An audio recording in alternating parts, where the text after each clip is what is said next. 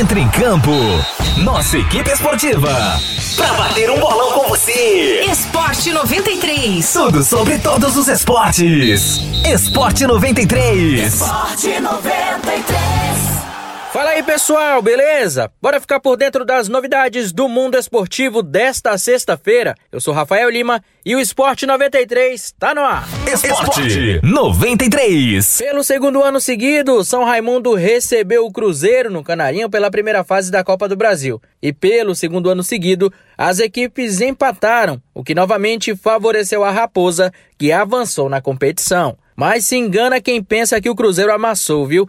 O São Raimundo jogou com inteligência e, mesmo tendo menos posse de bola no começo do jogo, abriu o placar aos oito minutos em jogada pela direita que terminou com o um cruzamento na cabeça de Fininho. Com a vantagem no placar, o Mundão seguiu se defendendo bem e contando com a ajuda do goleiro André Regli e da trave.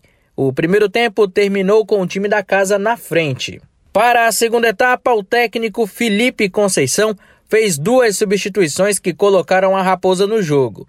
Saíram Rafael Sobes e Bruno José e entraram Marcelo Moreno e Felipe Augusto. Com mais presença diária, o Clube Mineiro abusou dos cruzamentos. E foi em uma jogada parecida com a do time roraimense no primeiro tempo que o empate veio.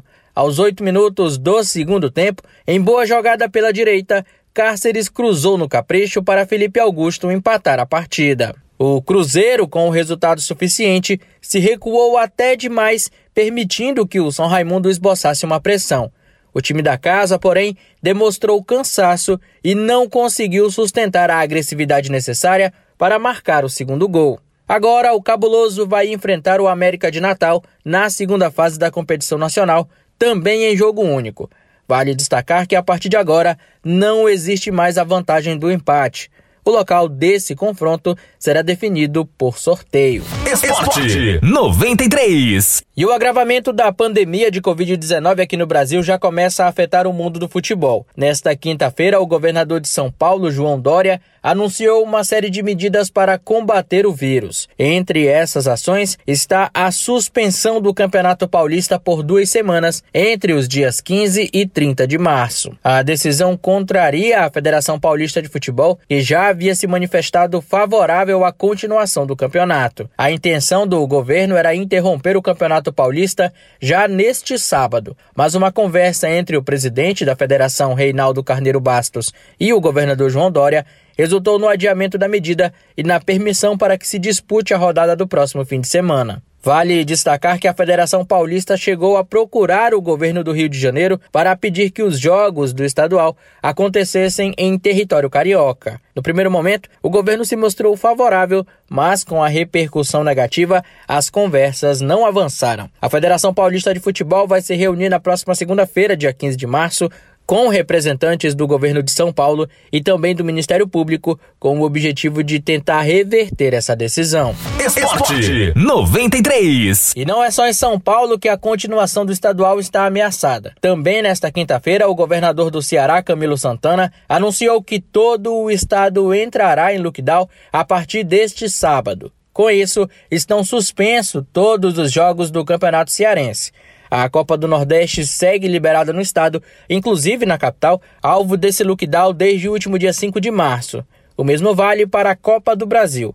Por causa dessas restrições, o Campeonato Cearense estava sendo disputado fora de Fortaleza, principalmente em cidades da região metropolitana e do interior, mas com o decreto mais restritivo, fica proibido em todo o Ceará. A medida anunciada ontem vale até o dia 21 de março. Esporte 93. E o papo agora é sobre as Olimpíadas. Thomas Bach, presidente do Comitê Olímpico Internacional, afirmou nesta quinta-feira que a China ofereceu vacinas a todos os atletas que forem disputar as Olimpíadas de Tóquio a partir de julho desse ano. A oferta também será ampliada a quem se classificar para as Olimpíadas de Inverno em Pequim em 2022, além dos atletas paralímpicos que disputarem ambas as edições dos Jogos. Para cada dose oferecida a um atleta, o COI ainda vai pagar duas doses adicionais para a população destes países.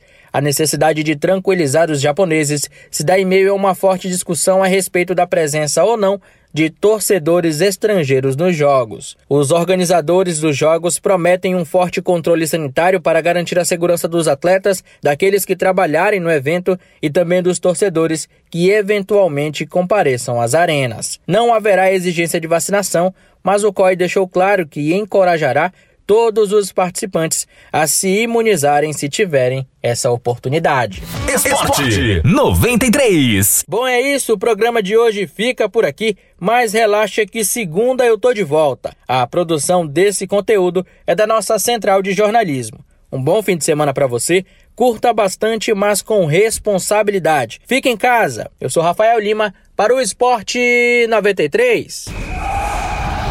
Esporte 93. A seleção da 93 entra em concentração. Mais informações esportivas na segunda-feira.